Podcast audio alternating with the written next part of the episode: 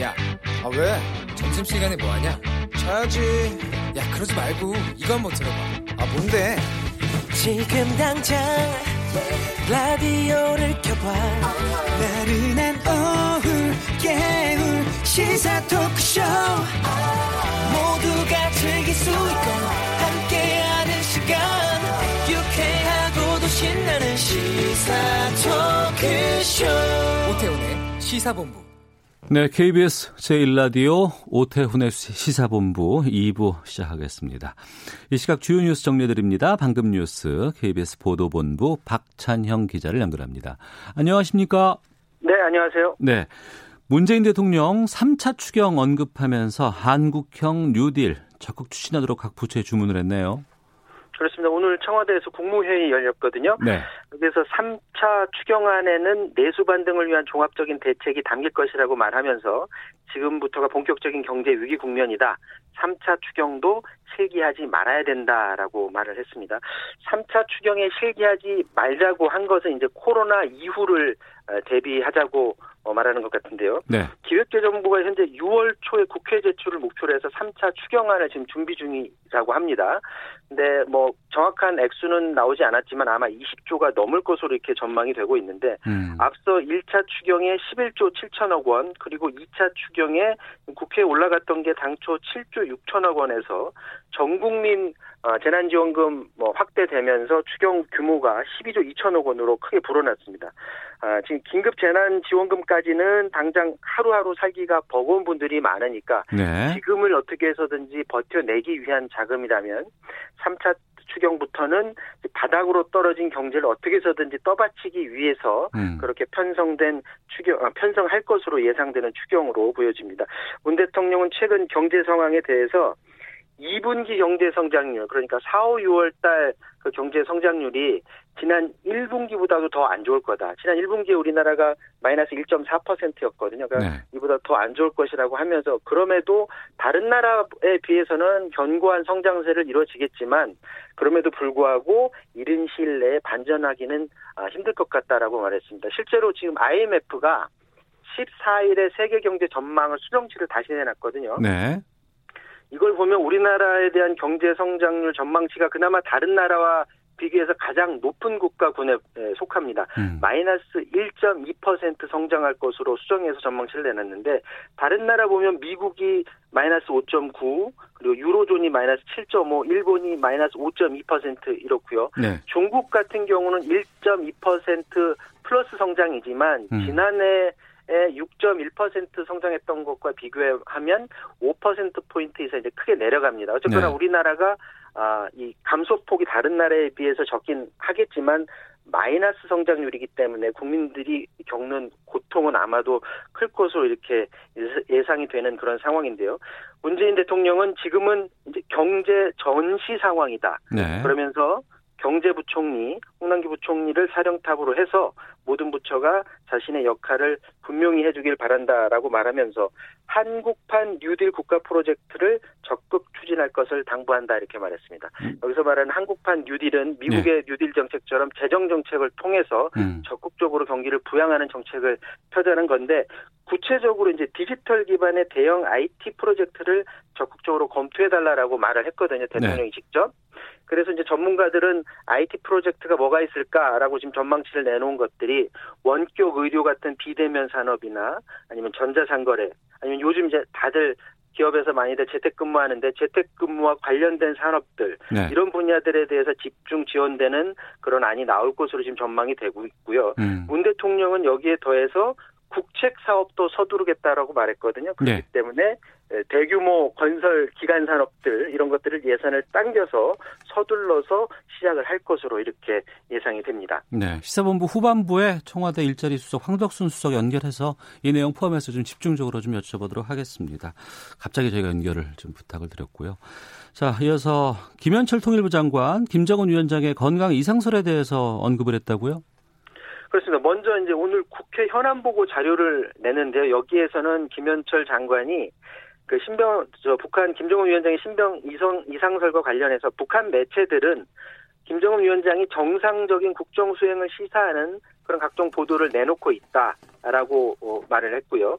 그러면서 국회에 나와서는 북한 내에서는 특이 동향이 없다 이렇게 음. 잘라 말했습니다. 그래서 요즘 건강 이상설이 일부 매체에서 보도가 되는데 이것은 인포데믹 그러니까 거짓 정보 유행병이다. 그러니까 거짓 정보라는 거죠. 그러면서 시술 뒤에 요즘 뭐 원산에서 요양하고 있다라는 기사들도 일부에서 지금 인용해서 나오고 있는데 네. 이런 것들은 다 가짜 뉴스로 진단된다 이렇게 말을 했습니다. 그런데 반면에 그 북한 탈북자 중에 가장 어, 주목을 받고 있는 사람 바로 미래통합당의 태영호 태구민 당선인인데 네. 본인이 이제 CNN 인터뷰를 하면서 어떤 정보를 갖고 있다고 하면서 한 가지 분명한 거는 어, 김정인 위원장이 제대로 일어서거나 걷지를 못하고 있다라는 것이다라고 인터뷰를 했거든요. 네. 다만 어떤 큰 수술을 받았는지는 본인도 알 수 없다라고 이렇게 말을 했습니다. 어, 트럼프 대통령도 매일같이 김- 김정은 위원장 관련해서 발언을 내놓는데 네. 본인이 김정은 위원장의 동향에 대해서는 아주 잘 알고 있지만 음. 이걸 말해줄 수 없다라고 말하면서 어, 북한과의 관계상 뭔가를 말해줄 수 없다는 뉘앙스로 얘기를 했고 또 일각에서는 워낙에 김정 저 트럼프 대통령이 본인을 이렇게 자랑하는 그런 어, 태도를 보이기 때문에 그런 것의 일종일 수도 있다라는 그런 분석도 나오고 있습니다. 네. 검찰과 언론의 유착 의혹과 관련해서 검찰이 채널 A를 압수수색했어요. 네, 오늘 오전에 서울중앙지검이 서울 광화문에 있는 동아일보 사옥 내에 있는 어, 채널A 본사 그리고 그 문제의 채널A 기자 이모 기자의 자택 등 모두 다섯 곳에 대해서 압수수색을 했는데요. 이건 검언 유착 의혹과 관련된 각종 자료를 네. 찾아내기 위해서입니다. 지금 가장 아, 찾아내야 될 것이 그 녹취록, 녹음 파일을 과연 찾아낼 수 있느냐 이 부분이 제일 관심인데 네. 그도자, 그동안 우리가 전례를 보면 큰 사건의 경우 휴대전화나 노트북 같은 거 만약 이게 사실이라면 음. 그런 것들 뭐 파쇄하거나 뭐 강물에 던지거나 그랬거든요. 근데 네. 만약에 아, 이모 기자가 이 노트북이나 휴대전화를 갖고 있을지는 현재로서는 알 수 없는 그런 상황이고요. 네. 아, 이번에 처음 의혹을 보도했던 MBC에 대해서도 압수수색을 하는 거 아니냐 이런 전망이 있었는데 MBC에 대해서는 압수수색이 없었습니다. 그리고 지금 그 해당 문제의 검사장 출신 어, 그 검사에 대해서는 민원연이 그 협박 등의 혐의로 고발이 된 상태라 네. 조만간에 그 해당 검사도 조사를 받을 것으로 보여지고 앞서 지난 21일에 민원연 대표가 고발인 신분으로 조사를 받았고요. 예. 그리고 이 사안에 대해서 제보를 했던 그 제보자에 대해서도 검찰이 조사를 하려고 했는데 음. 그 해당 제보자가 검찰의 수사를 믿을 수 없다라고 하면서 어, 검찰 조사를 어, 거부한 것으로 이렇게 알려졌습니다. 알겠습니다. 아, 여기까지 듣도록 하겠습니다. 고맙습니다. 자, 지금까지 KBS 보도본부의 박찬영 기자와 함께했습니다.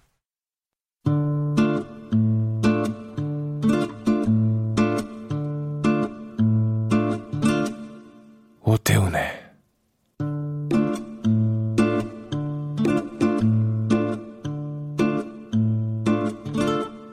시사본부 네, 1시 8분 지나고 있습니다. 시사본부는 청취자 여러분들의 참여 기다리고 있습니다. 샵 9730으로 의견 보내주시면 되고요. 짧은 문자 50원, 긴 문자 100원, 앱 콩은 무료로 이용하실 수 있습니다. 팟캐스트와 콩, KBS 홈페이지를 통해서 다시 들으실 수 있고 유튜브로도 생중계되고 있습니다. KBS 일라디오 시사본부 이렇게 검색해 보시면 영상으로도 확인하실 수 있습니다. 자, 화요일에는 현안 둘러싼 여야 국회 현역 의원들의 가까운 설전이 있는 정치화투 시간이 있습니다. 총선 이후에 오랜만에 이렇게 정치화투 메인으로 지금 시작하게 됐습니다. 그러니까 이분들은 성공하고 승리하신 분들이시죠. 자, 먼저 더불어민주당 강병원 의원 나오셨습니다. 어서 오세요. 예, 안녕하십니까. 서울 은평구의 강병훈 의원입니다. 복이 많이 쉬셨어요. 아, 좀 나, 거의 다 나았습니다. 아, 이게 많이 돌아온 상황인가요? 예, 예. 아, 알겠습니다. 그리고 미래통합당의 송석준 의원도 자리하셨습니다. 안녕하십니까? 예, 안녕하세요. 예, 역- 경기도 예. 이천시 지역구 예, 송석준 예, 국회의원 예, 아. 당선자입니다. 역시 목이 지금 많이 돌아오고 있는 상황이시군요. 예. 아. 두 분께서는 수도권에서 재선에 성공하신 의원들이세요. 소감부터 좀 여쭙겠습니다. 강병원 의원께서 먼저. 일단은 뭐, 송 의원님께서 더 대단하신 분이시죠. 예. 왜냐하면은 경기도를 거의 더불어민주당이 거의 싹쓸이 하다시피 했는데도 살아남으셨으니까. 예, 예, 예. 또송 의원님 일단 축하드립니다. 어. 예, 고맙습니다. 예. 예. 저 같은 경우는 뭐 우리 또 지역의 유권자들께서 4년 더 일할 기회를 주셨는데요. 네. 지역에 계신 주민들께 진심으로 감사드리고요. 음. 어, 저는 국회의원은 이 국민의 행복할 권리를 지킬 좋은 법을 만드는 네. 입법 노동자라고 생각이 듭니다. 예. 어, 그 이제 21대 국회 4년 동안도 우리 국민들의 행복을 지킬 수 있는 좋은 법을 만들어서 음. 우리 지역 주민들에게 부끄럽지 않은 국회의원 그리고 지역의 여러 가지 현안들도 다 챙겨서 네. 우리 은평 구민들의 행복감 그리고 삶의 질을 높일 수 있도록 최선을 다하겠다 이런 말씀드리겠습니다. 네. 감사합니다, 주민 여러분. 송석준 의원께서도 당선 소감 좀 말씀해 주시죠. 예, 여러 가지로 어려운 상황이었습니다. 예, 음. 우리 코로나 사태로 국민 생활 정말 많이 피폐하고 서로 사회적 거리두기로 사람 만나는 것도 어려웠던 참 상황이었습니다. 그동안 그저 그러잖아도 문재인 정부 들어서 여러 가지로 서민 경제가 참 어려웠었는데 이 코로나 사태로 참 어려운 와중에 이번 총선 치르는데 정말 국민들의 여러 가지 참 음, 사랑 또 격려 정말 지금도 잊을 수가 없습니다. 아, 또 우리 잘못된 부분에 대한 또 질책 또 무겁게 또 느껴졌습니다. 어찌됐든 어려운 와중에도 어, 저 송석준이를 어, 우리 이천 시를 넘어서 대한민국의 큰 일꾼이 됐으면 하는 다선 의원을 바라는 우리 이천 시민들의 어, 열망이 이번 결과로 나타난 것 같습니다. 예, 교묘하게 잘못된 부분은 저희들이 다시 한번 반성하면서 이번 총선의 어, 민, 민심 잘 받들고 우리 대한민국 정치가 아, 또 바로 어, 대한민국이 설 수 있도록 네. 최선을 다하겠습니다. 제가 또 경기도당 위원장이었는데 예. 참 경기도에서 이렇게 참 안 좋은 결과가 있어서 많은 책임감을 느끼고요. 음. 보다 더 반성하고 보다 더 좋은 정치할 수 있도록 노력하겠다는 각오를 말씀드립니다. 예. 고맙습니다. 어, 이제 탄생할 21대 국회 초선 의원이 151명이랍니다. 절반이 넘어요. 재선 의원이 되면은 초선들 때 생각도 좀 많이 날 것 같고 지금의 초선에게도 좀 하실 말씀도 있을 것 같아요. 나 예전엔 이랬었다. 뭐 이러고 하지 말자 뭐 이런 거 있잖아요. 일단은 뭐 그 국회의원은 아까 제가 말씀드렸습니다만 네.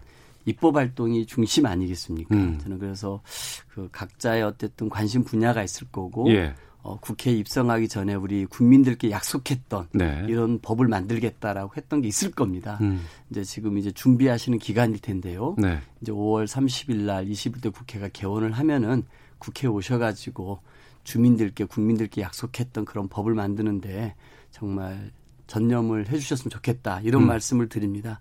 또 이러면서도 또 우리 21대 국회가 풀어야 될 과제가 있는데요. 가장 예. 먼저는 어쨌든 이 코로나 19라고 하는 이 국난을 극복하는데 음. 여야뿐만 아니라 모든 사람들 힘을 모아야 되지 않겠습니까? 예. 그래서 정치권이 솔선수범해서 그런 국난 극복에 함께하는 모습 함께 보여줬으면 좋겠고요.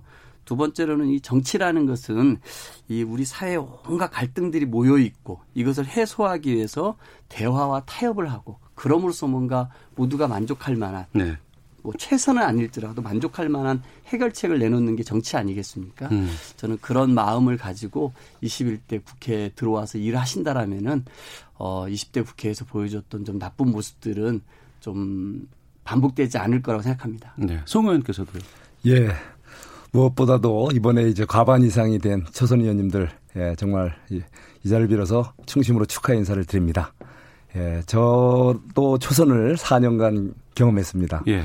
저에게 지난 초선은 정말 참담할 정도로 어려운 상황이 많았던 예, 그런 기간이었습니다. 예. 그러면서도 저는 상생과 조화의 정치하려고 노력을 했습니다. 어. 하지만 끝내 마지막 우리 20, 대 국회가 저물어가는 이 순간까지도 우리 정치권이 진영 논리에 갇혀 있다는 생각을 많이 해봅니다. 음. 예, 정말 무리한 패출액 입법 그 과정에서 많은 불상사도 있었고 또 아직도 국민들에게는 실망감을 지울 수가 없을 겁니다.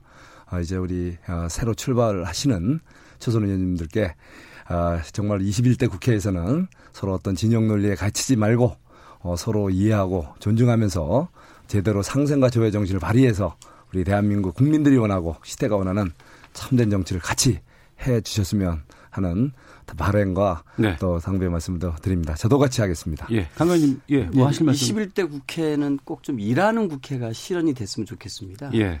제가 속해 초선으로 속해서 일했던 20대 국회는 음. 이 입법 처리율이 29%밖에 되지 않습니다. 예. 그 전에 19대 같은 경우는 7%의 음. 예, 법률 통과를 시켰거든요.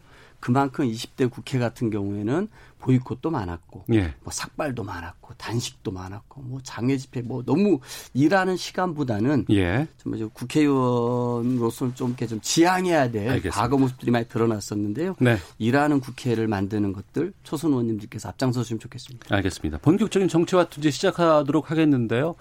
20대 마지막 일이 남아 있습니다. 내일 이제 2차 추경에 대한 것들 처리를 해야 되는데 지금 어떤 입장인지 각 당의 좀 상황도 좀 들어볼까 합니다. 먼저 손, 송우석 전 의원께서 좀 내일 어떻게 지금 진행될 예정인지요?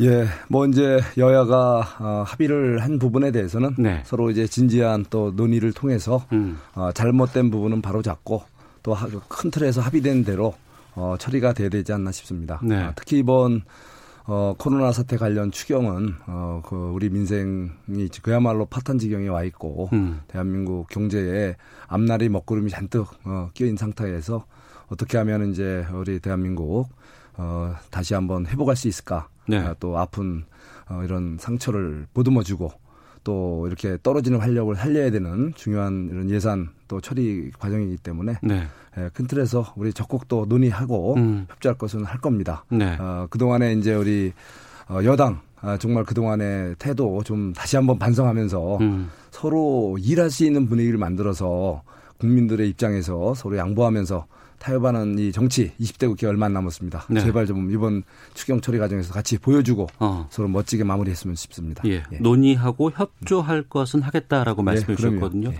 내일 어떻게 전망하고 계세요?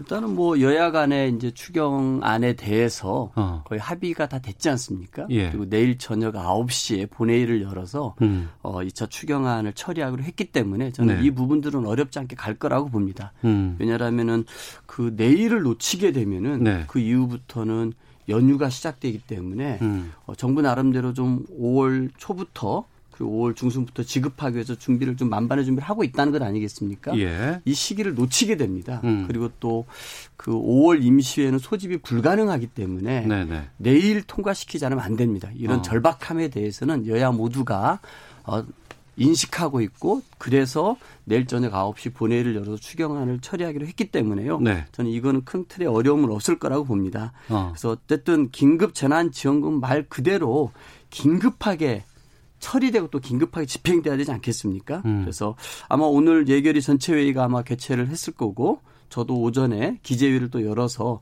필요한 것들을 통과시키기 위한 절차들을 했거든요. 네. 그래서 29일 본회의에서 어, 여야가 합의해서 이것들이 통과돼서 우리 국- 어려, 어려움에 처해 있는 국민들 모두에게 음. 어, 정부가 여러분들 챙기고 있다. 한 네. 분한분 챙기고 있다라는 국가의 힘이 음. 어, 국민들에게 구- 국가의 존재 이유가 국민들에게 꼭 전달됐으면 좋겠습니다. 예. 구체적으로 남은 변수 같은 것들이 좀 있을까요? 금액이라든가 아니면 세출 조정 항목 같은 것들에 대해서는 좀 어떻게 보시는지 송 예. 의원께서 예. 예, 저는 어, 이번 어, 긴급 재난 지원금은 어, 이제 어떻게 취약한 이런 계층에 대한 지원도 되면서도 또 한편으로는 국민 경제 전반에 네. 어떤 활력을 불어넣기 위한 그런 이제 어, 지원, 어, 국민 대국민 소득 지원이라는 측면도 있습니다. 음. 그- 그렇지만 이제 이런 이런 그 과정이 그냥 이루어지는 것이 아니고 어 이제 새로운 재원이 필요되지 않습니까? 예. 국가 부채를 늘려야 된다든가 또는 어 이제 부채를 좀 어, 최소화하기 위해서 이제 세출 구조 조정이라는 또저또 노력도 필요하고요. 음. 이러한 과정에서 어 정부가 정말 길게 내다보고 어 이렇게 불가피하게 이렇게 부채를 어 이렇게 또 발행해서 그 재원을 조달하는 측면이 있다면 어 그런 부분을 하더라도 어 이거 경제 전체에 대한 어떤 어떻게 어 살리느냐 예. 그런 막 어떤 노력도 같이 돼야 된다고 생각합니다. 어. 그리고 또 특히 세출 구조 조정할 때는 막연하게 눈에 보이는 대로 자르는 것이 아니라 예. 어, 상대적으로 어, 이런 어, 일본 코로나 사태로 인해서 좀 이렇게 그 집행이 부진해진다든가 음. 이런 다소 이렇게 여건이 바뀌어서 어, 좀 조정이 가능한 것들을 위주로 네. 어, 조정하고 특히 그 이미 국민들에게 그 계획된 예, 아주 중요한 지출인 차질 없이 지출될 수 있고 집행될 수 있도록 또 이 시출 구조정에 있어서 방향과 방식에 있어서 어, 좀 신중을 기할 필요가 있다고 생각합니다. 예. 제가 한마디만 더 예. 말씀드린다면 어, 이, 이 바로 우리가 이렇게 긴급 재난 지원금을 지- 집행하는 이유의 그 근본은 음. 어 무너져가는 우리 경제를 살리고 민생을 우리가 이제 보듬자는 거 아니겠습니까? 예. 예, 그러기 위해서는 정말 어떻게 하면은 단순히 어, 돈을 얼마 집행한다 여기서 끝쳐서는 안 되고 음. 우리 경제가 나아가야 될 방향이 뭐고 네. 어, 그것을 근본적으로 살려서 긴- 긴급 재난 지원금이 아닌 네. 예, 소, 민간 경제가 저절로 살아날 수 있도록 음. 정부가 각별하게 이런 민간의 활력을 올려주고 기업에 투자를 하려고 일자리가 생겨서 네. 단순히 정부의 보조금을 인해서 국민 소득이 늘어나는 방식이 아니고 음. 어, 국민들이 스스로 일하고 또 일자리가 만들어져서 저절로 이제 국민들이 이렇게 지출이 늘어날 수 있게끔 네. 그런 여러 종합적인 배려가 저- 절실히 요구되는 시점이라 봅니다. 예. 그런 부분에 대한 정부의 노력도 좀 가시적으로 나타, 나타났으면 하는 바람을 말씀드립니다. 알겠습니다. 그동안 여러 가지 논란은 있었습니다만 이게 전 국민에게 긴급 재난 지원금을 지급하기로 약속을 지금 하신 상황이에요. 그런데 이제 그 여력이 되는 사람들은 자발적으로 이제 기부하는 특별법을 지금 또 만들어서 발의한다고 하던데 그건 어떻게 되고 있습니까? 일단은 제가 봐서는 아마 우리 송 의원님도 그렇고 저도 그렇고 저희 가구에 네. 저희 집에 이 돈이 온다 그러면은 음. 저는 받을 수 없겠습니다. 저는 당연히 기부를 할 겁니다. 네네. 아마 이런 분들이 저는 꽤 많이 있을 거라 생각합니다. 이번에 이렇게 좀 21대 총선을 겪고 이 네. 코로나 사태를 극복하는 거 보면서 전 세계 우리가 우리 대한민국을 칭찬하고 있는데 음. 뭐 그 중에 뭐 정부가 뭐 투명하게 개방적으로 민주적으로 방역을 잘했다 이런 것도 있지만 대한민국 국민들이 갖고 있는 시민 의식에 대해서 굉장히 많은 칭찬을 했답니다. 예. 이게 최고의 비결이라 그랬다 그러고요. 음. 이 코로나 극난 극복하는 과정에서 우리 국민의 65%가 우리 대한민국 선진국이 된 것 같다라고 느꼈다는 겁니다. 네. 저는 아마 이 그 긴급 재난 지원금을 받으시는 국민들도 저는 이런 시민의식에 맞게끔 저는 역할을 하실 거라고 봅니다. 음. 더 어려운 분들에게 쓸 수 있게끔 기부하시는 분도 많이 있을 것 같아요. 음. 그래서 이제 이 국가가 이런 자금을 줬을 때 기부금을 받을 수 있는 법이 없어서 네. 여야가 합의해서 이 기부금법에 대한 개정안을 발의한 거 아니 발의를 했습니다. 통과시키기로 약속을 했고 거기에서 또 기부가 되는 금액들은 고용기금으로 넣어서 음. 이 그걸 가지고서 또 직- 직장을 잃었거나 이런 분들에게 도움을 주는 방향으로 기금을 쓰기로 했거든요. 예, 예. 저는 그런 부분에서 어 저는 상당히 많은 국민들께서 음. 또 나보다 더 어려운 분들에게 예. 이 본인에게 나올 지원금을 이렇게 기부해서 우리 사회에 좀 온기가 다시 한번 느껴지지 않을까. 음. 다시 한번 좀 세계가 우리 대한민국의 모습을 보고 칭찬하는 일이 저는 만들어질 거라고 생각합니다. 네. 자발적인 기부가 어느, 어느 정도가 될까? 글쎄요, 전망하기가 쉽지는 않을 것 같은데, 송 의원께서는요?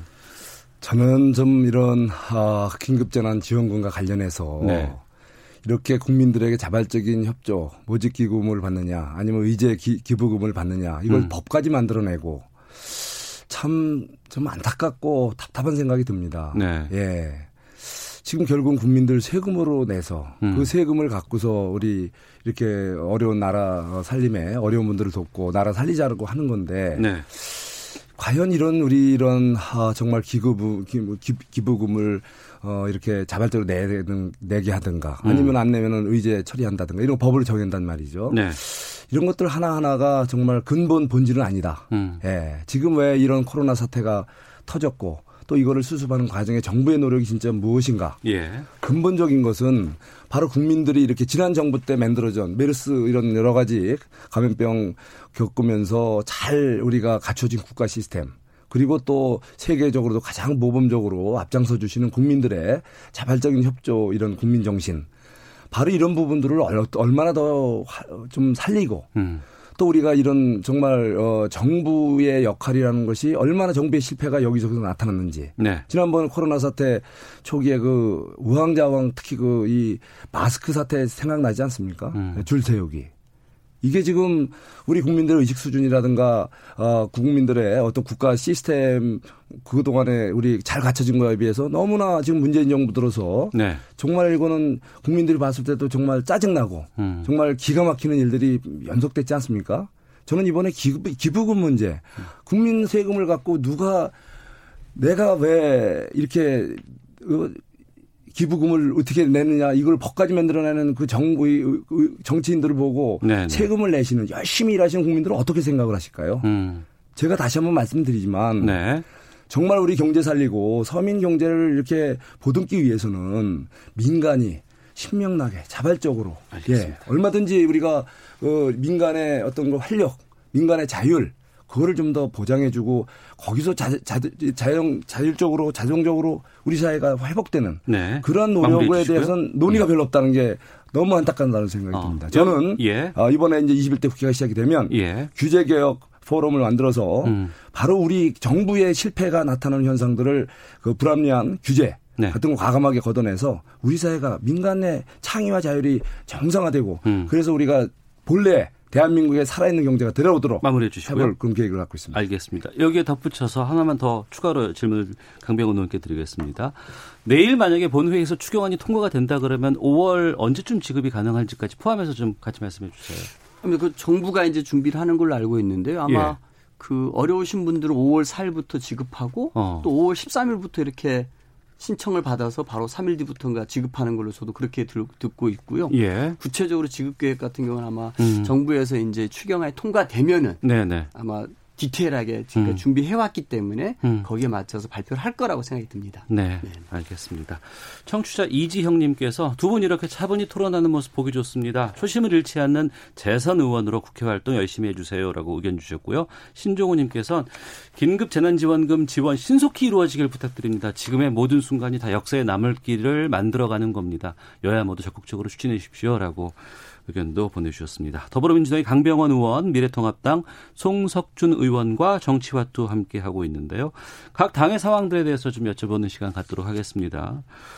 먼저 어, 민주당 쪽에서는 지금 그 오거돈 전 부산시장 문제가 좀 있고 또 원내대표 지금 선거 앞두고 있는 상황이고요.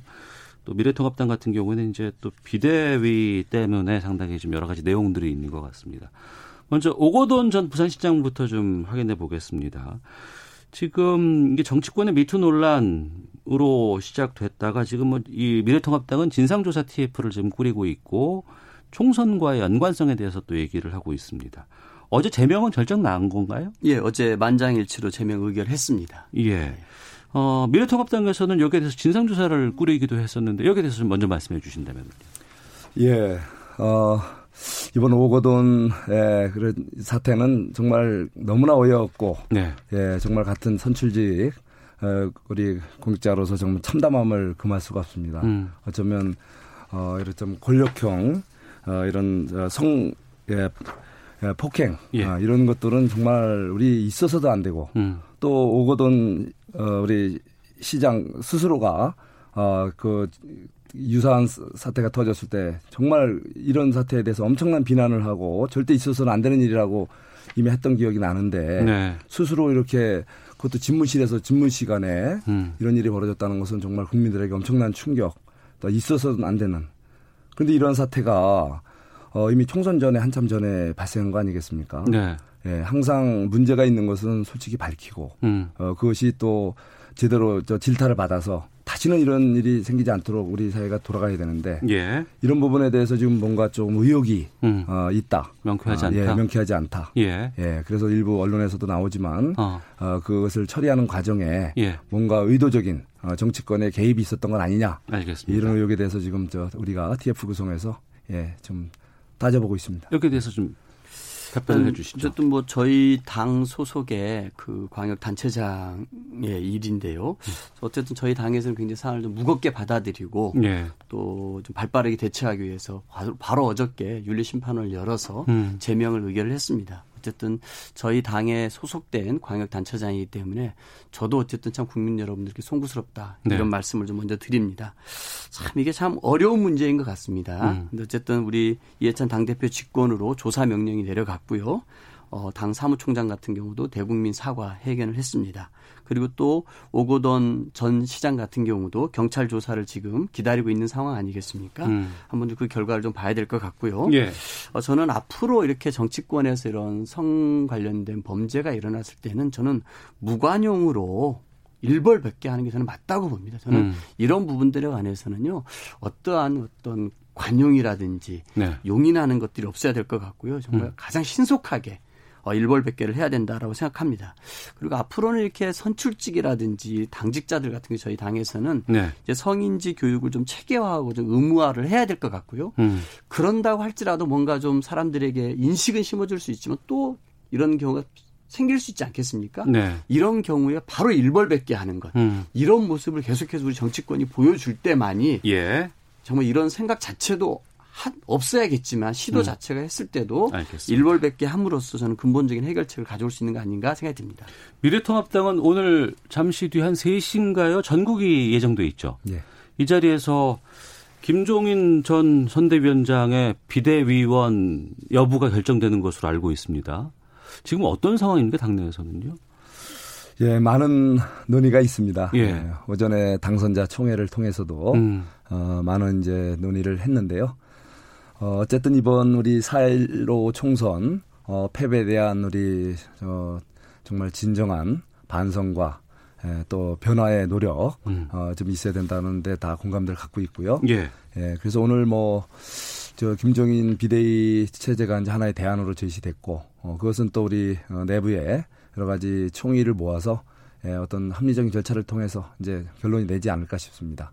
예, 저도 오늘 예. 예, 기대가 됩니다. 어. 좋은 결론이 나서 국민들이 어, 께서 어, 이렇게 정말 아 그래 그 정도면 한번 한번 기대볼 만하다 이런 방향이 곧 잘 또 우리 지도부가 구성이 돼서 예, 잘 예, 제시가 됐으면 어제. 시사구말리에서 저희 그 정치 전문가들에게 이제 전망을 좀 부탁드렸더니 두 분이 모두가 다 어, 뭐 여러 가지 우여곡절은 있지만 뭐 추인될 것이다라는 전망을 해- 내놓으셨는데 어떻게 보세요?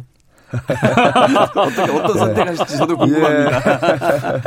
예, 어쨌든 아, 오전에 우리 당선자 총회에서 많은 논의가 있었습니다. 예. 그래서 그 논의 결과가 어. 오후에 잘 반영이 될 거고요. 예. 예, 그리고 어쨌든 뭐 어, 좋은 대안이 이제 제시된 거고 음. 그 대안에 대해서 어, 진지한 논의를 거쳐서 어, 합리적으로 잘 결정될 거로 믿습니다. 네. 알겠습니다. 혹시 결정 이후에 뭐 다시 뭐 여러 가지 반발이라든가 뭐 이런 것들이 있을 가능성도 있습니까? 어, 저는, 어, 정치권의 어떤 의사결정이라는 것은 예. 어, 100% 만족할 수가 없는 거고요. 음. 예, 그래서 어떤, 어, 전체적인, 어, 총의가 모아졌다면 또 일부의 반발은 또 예상할 수 있고 네. 또 그런 부분 존중, 존중되어야 된다고 생각합니다. 음. 그래서 어쩌면 현재로서는 이것이 답이라고 해서 결정을 했지만 네. 어, 상황이 지나면서 또 여건의 변화라든가 또 이- 미처 우리가 어, 사전에 예기치 못했던 상황들이 또 있을 수 있기 때문에 네. 항상 정치 우리 적인 의사결정은 또 겸허하게 음. 예, 민심의 또 요구를 또 수용하고 벼- 또 변화된 새로운 상황에 맞게 예, 잘또 어, 보정돼서 잘 흘러갈 거로 믿습니다. 알겠습니다. 민주당은 지금 이인영 원내대표의 이제 후임 이제 원내대표. 어유 180석의 원내대표면은 정말 어마어마한 힘을 갖고 있는 원내대표 아니겠습니까? 지금으로서는 마감됐죠 후보자 등록은. 예, 오늘까지인 걸로 알고 있습니다. 아, 그래요? 근데 뭐 다 교통정리는 된 걸로 알고 있습니다. 교통 정리가 됐다는 건 뭐 의원들 간에 일정 정도의 뭐 힘이 쏠렸다는 건가요? 아니면은 몇 명이 나올 것이라는 게 교통 그렇습니다. 몇 아. 명이 나올지 교통 정리가 된 그러니까 거예요. 김태년 의원, 네. 또 전해철 의원, 그리고 오선의 정성호 의원이 3파전인가요? 아, 정성호 의원께서도 사선. 사선이신가요? 예, 그렇습니다. 어. 김태년 사선, 네. 정성호 의원 사선, 전해철 삼선 이렇습니다. 아, 그래요? 네. 이거는 뭐 어떻게 예측 못 한다면서요? 원내대표 선거는요? 보통 이렇게 원내대표 선거들은 이렇게 국회의원을 상대로 하는 선거 아닙니까? 예, 예. 이세 후보가 음. 각각 표 계산을 하면은요. 예. 뭐 200명의 국회의원이 있다 그러면은 음. 세 후보 표 계산을 다 합치면 600표가 600표가 나온다. 나온다더라. 그러니까 어떤 선거보다도 어려운 게이 예. 원내대표 뽑는 어. 선거라고 하더라고요. 예. 이번 21대 국회를 전망하면서 많은 관심사 중에 하나는 다수의 초선 의원이 있다는 그런 네. 것인데 이번 이, 이 21대 민주당의 원내대표 어, 선거도 초선 의원이 68명이에요. 이쪽의 표가 상당히 좀 궁금해지기도 하거든요. 그렇습니다. 저희 당이 지금 이제 더불어 시민당은 아마 참석하기 못할 겁니다. 합당이 안 됐기 때문에요. 예, 예. 그럼 이제 163석의 음. 의원들께서 투표에 참여하시는데 초선 의원이 말씀하신 대로 68표를 가지고 계십니다. 네. 아마 이제 그 이분들이 과연 어떤 기준을 가지고 누구에게 표를 주느냐가 음. 당락을 결정짓지 않겠나 이런 생각을 하는데요. 네. 아마 이 초선 의원님들께서 이렇게 많이 국회 입성하신 큰 배경에는 어. 아마 이렇게 좀 이 코로나 국난을 잘 극복했던 예. 어, 정부에 대한 그 힘을 어. 실어달라는 국민들의 얘기를 많이 듣지 않았겠습니까? 그래서 예. 이세 분의 후보 중에서 누가 과연 그러면은 음. 이 코로나 국난을 극복하는데 네. 어, 이 당청 당정청을 잘 이렇게 이끌면서 힘을 몰아줄 수 있느냐 음. 이 능력에 보다 많은 좀 방점을 찍어서 네. 본인들의 표를 좀 선택하시지 않을까 이런 생각을 좀 해봅니다. 예. 음. 이 질문도 하나 들어봐야 될 것 같은데 물론 이제 오늘 오후 3시 전국위가 예정돼 있습니다만 지금 이 원내대표 민주당에서는 이제 더불어시민당의 여부가 좀 있는 것처럼 미래한국당은 지금 김종인 비대위는 어떻게 되는 거예요? 아직 결 이게 뭐 교통정리가 되지는 않았죠? 예, 뭐 오늘 이제 그 안건이 이제 활발하게 논의되고 있- 되어 왔고 어. 또 이제 될 거니까요. 예, 예. 예, 뭐 어. 잘, 뭐 어떻게. 잘 될 거로 믿습니다. 예. 알겠습니다. 저희 당을 시원하게 말씀드려보면요. 예, 예. 이제 그 더불어 시민당이나 이제 미래 한국당에 대해서 우려하시는 게 어. 또 위생 위성 비례정당도 모자라서 예, 예. 위성 교섭 단체를 만드는 거 아니냐 어. 이런 우려들을 많이 하시는 거 아닙니까? 그래서 저희 당 같은 경우에는 명확히 어. 입장을 밝혔습니다. 네. 5월 15일까지 음. 어, 더불어 시민당과 네. 이 더불어민주당은 합당을 마무리 지을 것입니다. 그래서 음. 저희 당에서 위성 교섭 단체를 만드는 일은 없다라는 것을 네. 이 방송을 통해서 국민 여러분께 말씀드리겠습니다. 음. 자, 저는 저 이와 관련해서 예, 예. 어, 그 지난 패스트트랙에 통과된 연동형 비례대표제 정말 어. 문제가 많다는 게 이제 여실히 드러난 거 아니겠습니까? 예. 정말 우리 정치권에서 국민들 앞에 진짜 솔직해야 되고, 어. 예, 정말 이게 결과적으로는 전혀 이런 예? 반대 이런 현상들이 나타났지 않습니까? 예. 예. 그래서 정말 우리 반성, 어. 정말 정치권 반성해야 됩니다. 특히 여당 어. 이제 반성 같이 예? 정말 반성해 주세요. 지난 20대에서 네. 통과된 패스트트랙에서 나왔던 이 선거법은 네, 이 선거 뭐, 이후에 네. 21대에서 아마 다시 좀 조정이 좀 있어야 네. 되지 않을까라는 뭐 여러 가지 의견들도 나오곤 있는데 어, 일하는 국회 21대에서 아마 좀 여러 가지 것들을 좀 처리해 주시기를 좀 부탁드리도록 하겠습니다. 청취자 4346님께서 말씀하신 대로 일하는 국회 절실히 바랍니다. 두 분이 앞장서 주세요. 이렇게 또 의견도 보내주셨습니다. 자, 더불어민주당 강병원 의원, 미래통합당 송석준 의원 두 분과 함께 정치화투 오늘 여기까지 진행하고 마치도록 하겠습니다. 두 분 말씀 감사드리고요. 오늘 정말 다시 한번 축하의 말씀 전하겠습니다. 고맙습니다. 예, 고맙습니다. 예, 고맙습니다. 예. 이어서 기상청 연결하도록 하겠습니다. 송소진 리포터입니다. 미세먼지와 날씨 정보입니다. 하늘도 공기도 깨끗해서 시야가 탁 트여 있습니다. 가시거리가 20km 안팎으로 길게 나타나고 있는데요. 오늘 청정한 대기 상태가 이어지면서 종일 먼 산이 잘 보이는 하루가 되겠습니다. 한편 건조한 날씨가 이어지는 가운데 바람이 다시 강하게 불고 있어 불조심하셔야겠습니다. 현재 전국 대부분 지방에 건조특보가 발효 중이고 강원 영동에는 강풍주의보도 내려져 있습니다. 오늘 하늘은 전국이 맑겠고 한낮 기온은 서울 20도, 대전, 광주, 대구 22도 등으로 어제보다 1도에서 5도 정도 높아 따뜻하겠습니다. 현재 서울의 기온은 18.9도입니다. 미세먼지와 날씨 정보였습니다. 이어서 이 시각 교통 상황을 KBS 교통정보센터 공인혜 씨가 전해드립니다. 네, 이 시각 교통정보입니다. 서울 시내 오늘 내내 교통량이 많습니다. 올림픽대로 잠실 쪽은 돌발 구간만 세 곳인데요. 먼저 가양대교와 성산대교 사이 정체는 4차로에서 추돌 사고를 처리하고 있어서고 영동대교 부근 5차로에는 고장난 차 서 있어서 뒤로 한남대교부터 밀리고 있습니다. 더 가서도 잠실 쪽은 청담대교와 잠실대교 사이 2, 3차로에서 승용차끼리 부딪히며 한 대가 옆으로 넘어진 사고가 발생했습니다. 부근 정체가 매우 심하니 주의하셔야겠고 요. 구리 쪽 강변북로는 서강대교에서 반포대교 쪽으로 밀리고 있습니다. 고속도로는 경부고속도로 서울 쪽 기흥에서 수원 쪽으로 밀리고 양재와 서초 사이 있던 고장난 차 처리됐지만 여전히 정체가 되고 있습니다. 반대 부산 쪽 한남대교에서 서초, 신갈에서 수원 쪽으로 밀리는데 이 동탄 분기점 부근 1차로에서 사고도 발생했습니다. 주의하셔야겠고요. 또 작업을 하고 있는 경주 부근에서 2km 구간 쭉 정체가 되고 있습니다. KBS 교통정보센터 에서 공인혜였습니다.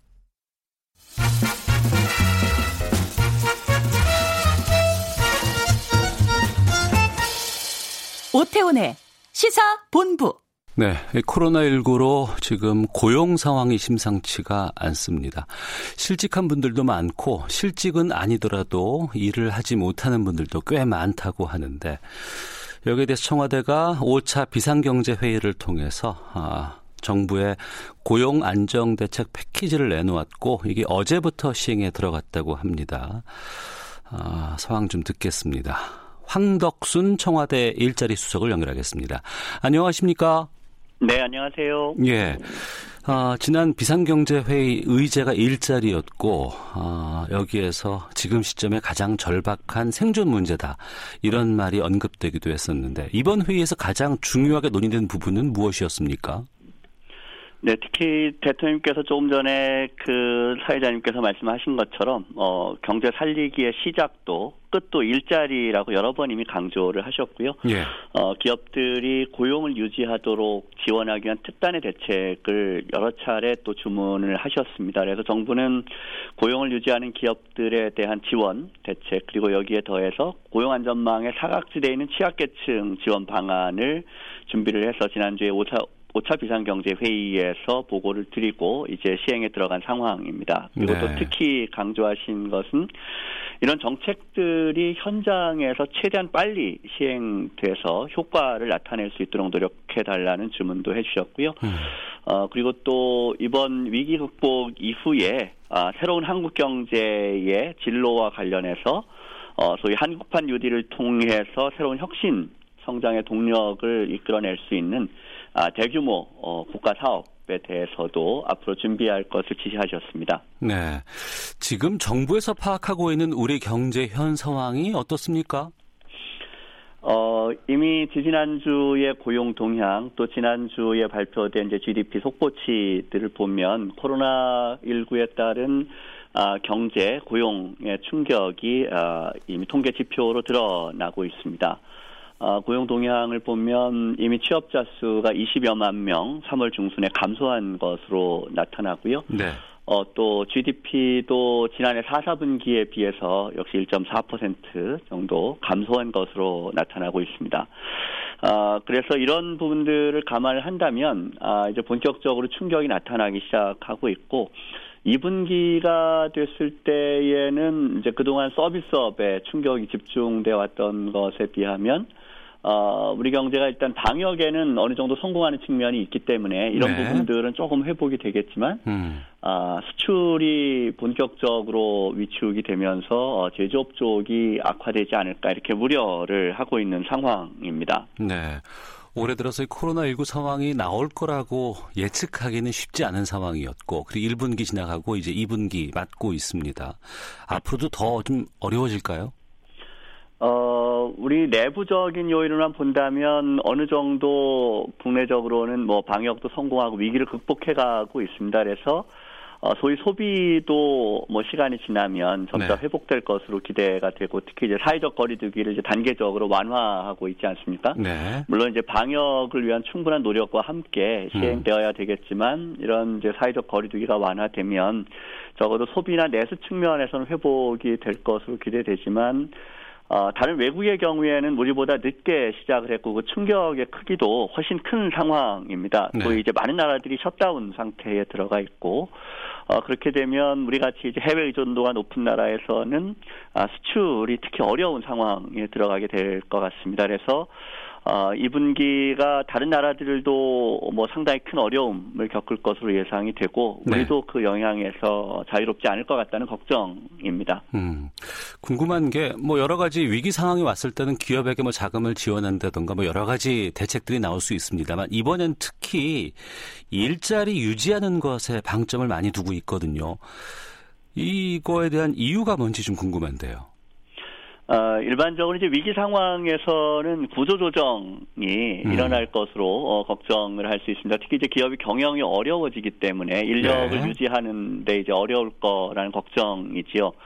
어, 그렇지만 이제 지금의 위기 상황은 우리 경제나 우리 기업 내부의 문제에서 비롯된 것이 아니고 음. 코로나19라고 하는 아, 일종의 경제로 보면 외부에서 오는 충격입니다. 아, 그리고 아주 급격하다는 점에서 충격이 큰 데서 오는 이제 위기인데 네.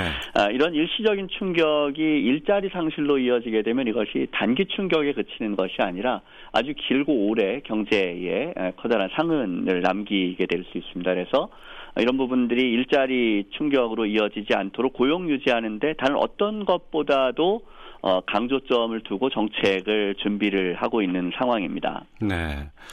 세계 경제를 본다 그러면 예전에 위기가 왔을 때와 비교를 많이 하지 않습니까? 지금 뭐 세계 경제가 뭐 30년대 대공황과 뭐 견줄 수 있다 이런 좀 지적도 나오고 있는데 우리로 본다 그러면은 97년 말 98년에 있었던 IMF 때와 좀 비교해 봐야 될 것 같은데 지금 수준이 그때와 비교하면 어때요?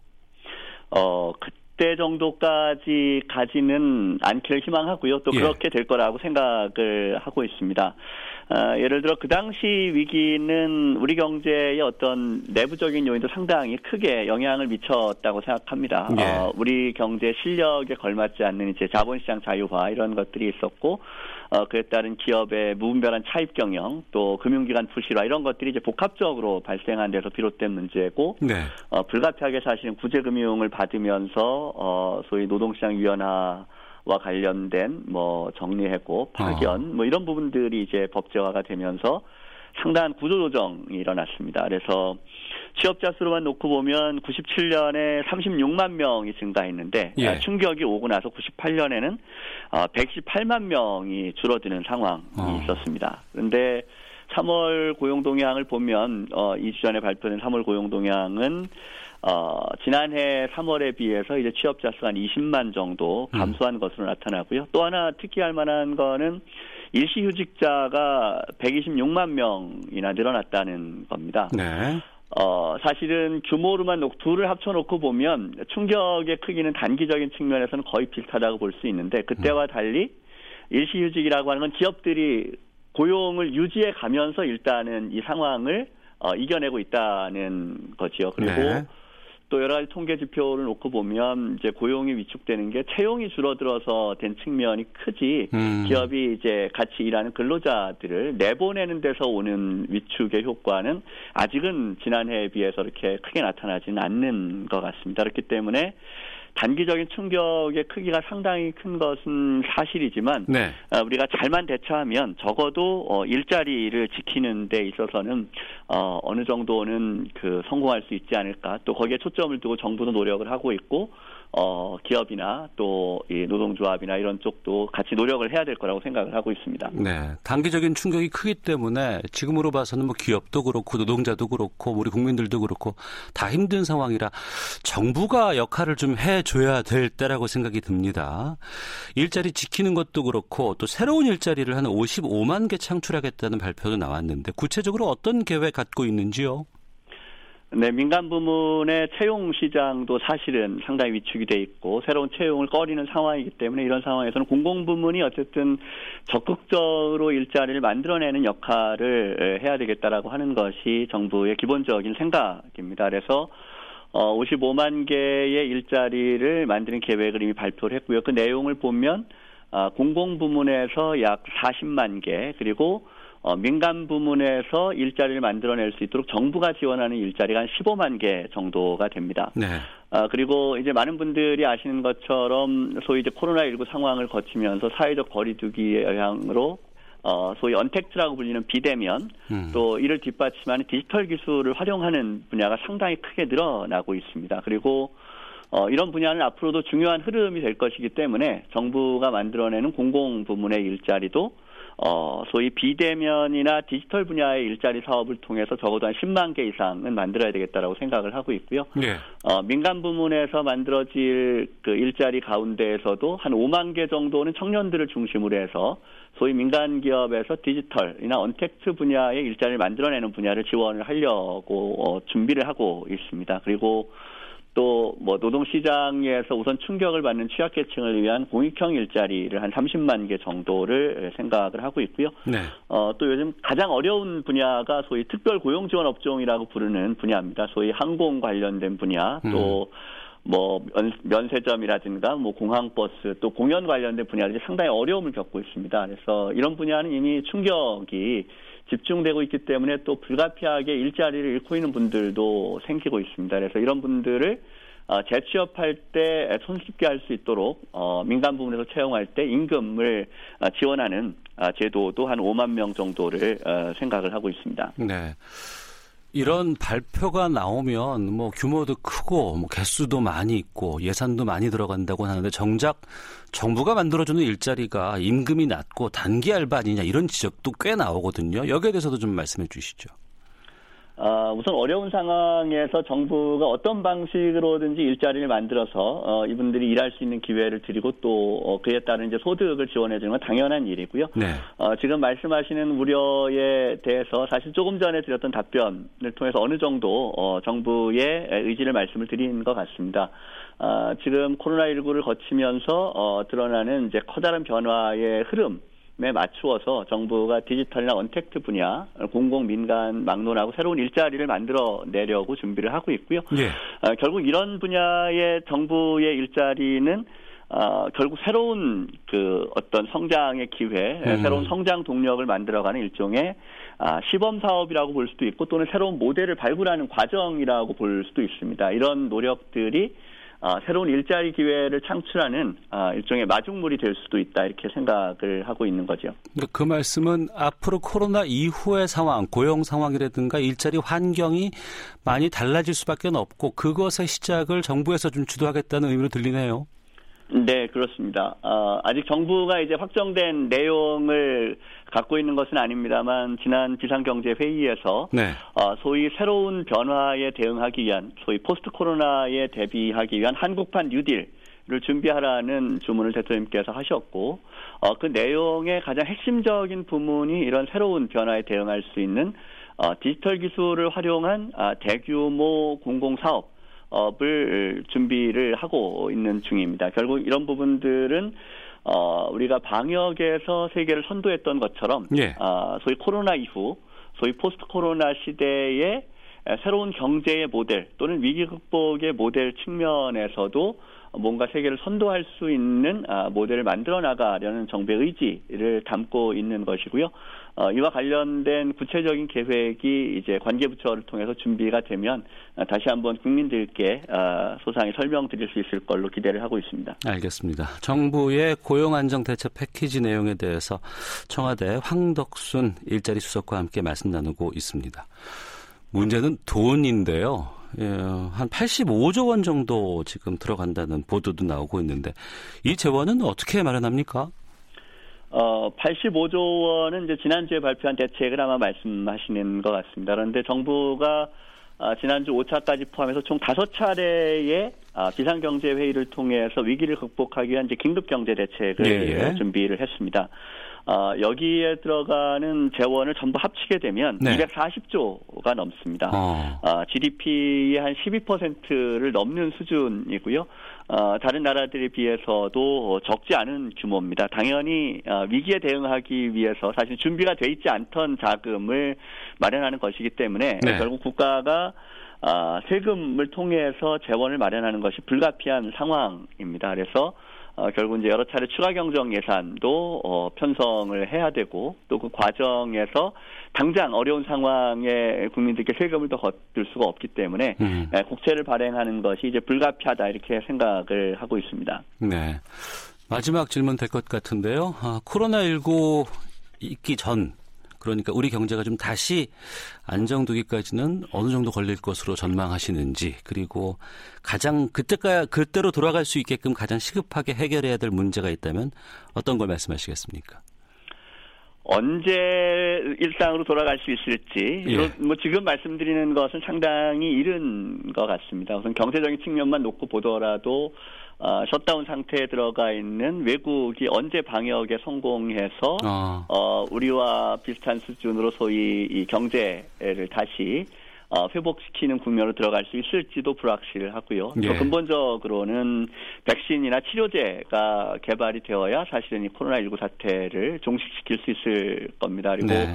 어, 많은 분들이 우려하시는 것처럼 뭐 가을, 겨울 무렵에 2차 아, 코로나 위기가 올 수도 있다는 걱정이 있습니다. 그래서 어, 지금으로서 정부는 항상 최악의 상황을 염두에 두고 가능한 모든 대책을 준비를 해야 된다 이렇게 에, 말씀드릴 수밖에 없겠고요. 어, 여기에 대응하는 대책은 이미 그동안 정부가 준비해서 발표한 여러 가지 대책들에 이미 담겨 있다고 생각합니다. 무엇보다 우선은 정상적인 경제 활동으로 복귀할 수 있도록 어, 방역에 흔들림이 없도록 하는 것. 그리고 또 조속하게 백신과 치료제 개발을 하기 위한 노력을 기울이는 것 이를 위한 이제 특단의 대책도 지금 준비를 해서 진행을 하고 있는 중입니다. 네. 아 그리고 또 이런 위기가 일자리의 위기로 이어질 수 있도록 하는 대책들 어, 이미 대규모 조금 전에 말씀드렸던 대책들을 차질 없이 집행하는 것 그리고 무엇보다 현장에서 최대한 빨리 성과를 낼 수 있도록 집행하는 것이 중요하다 이렇게 생각을 하고 있고요. 어, 또 이러한 위기에서 가장 먼저 피해를 입는 취약계층들이 어, 생계에 어려움을 겪지 않도록 지원하는 것 그리고 어, 위기 상황에 드러나는 우리 사회의 어떤 구조적인 문제들 아, 이번에 사회 안 전망에 사각지대에 있는 분들이 누구인지 이번에 음. 또 역시 드러났다고 생각합니다. 영세 자영업자, 뭐 특고, 프리랜서 이런 분들 네. 상당히 늘어나고 있는데요. 이런 분들에 대한 아, 조금 더 튼튼한 사회 안 전망을 제도적으로 갖추는 것. 예를 들면 뭐 우리가 실업부조라고 부르는 국민 취업 지원제도 또 특고나 아, 프리랜서, 예술인 등을 위한 고용보험 제도를 입법화하는 것. 이미 정부안이 국회에 가 있습니다. 이런 부분들이 아, 최대한 빨리 어, 법제화돼서 우리나라의 제도적인 사회 안전망을 확충하는 아, 위기가 기회가 되는 그런 상황이 되었으면 좋겠다 이렇게 생각을 하고 있습니다. 알겠습니다. 말씀 고맙습니다. 네, 고맙습니다. 네, 지금까지 청와대 황덕순 일자리 수 연결해서 말씀을 좀 들어봤습니다.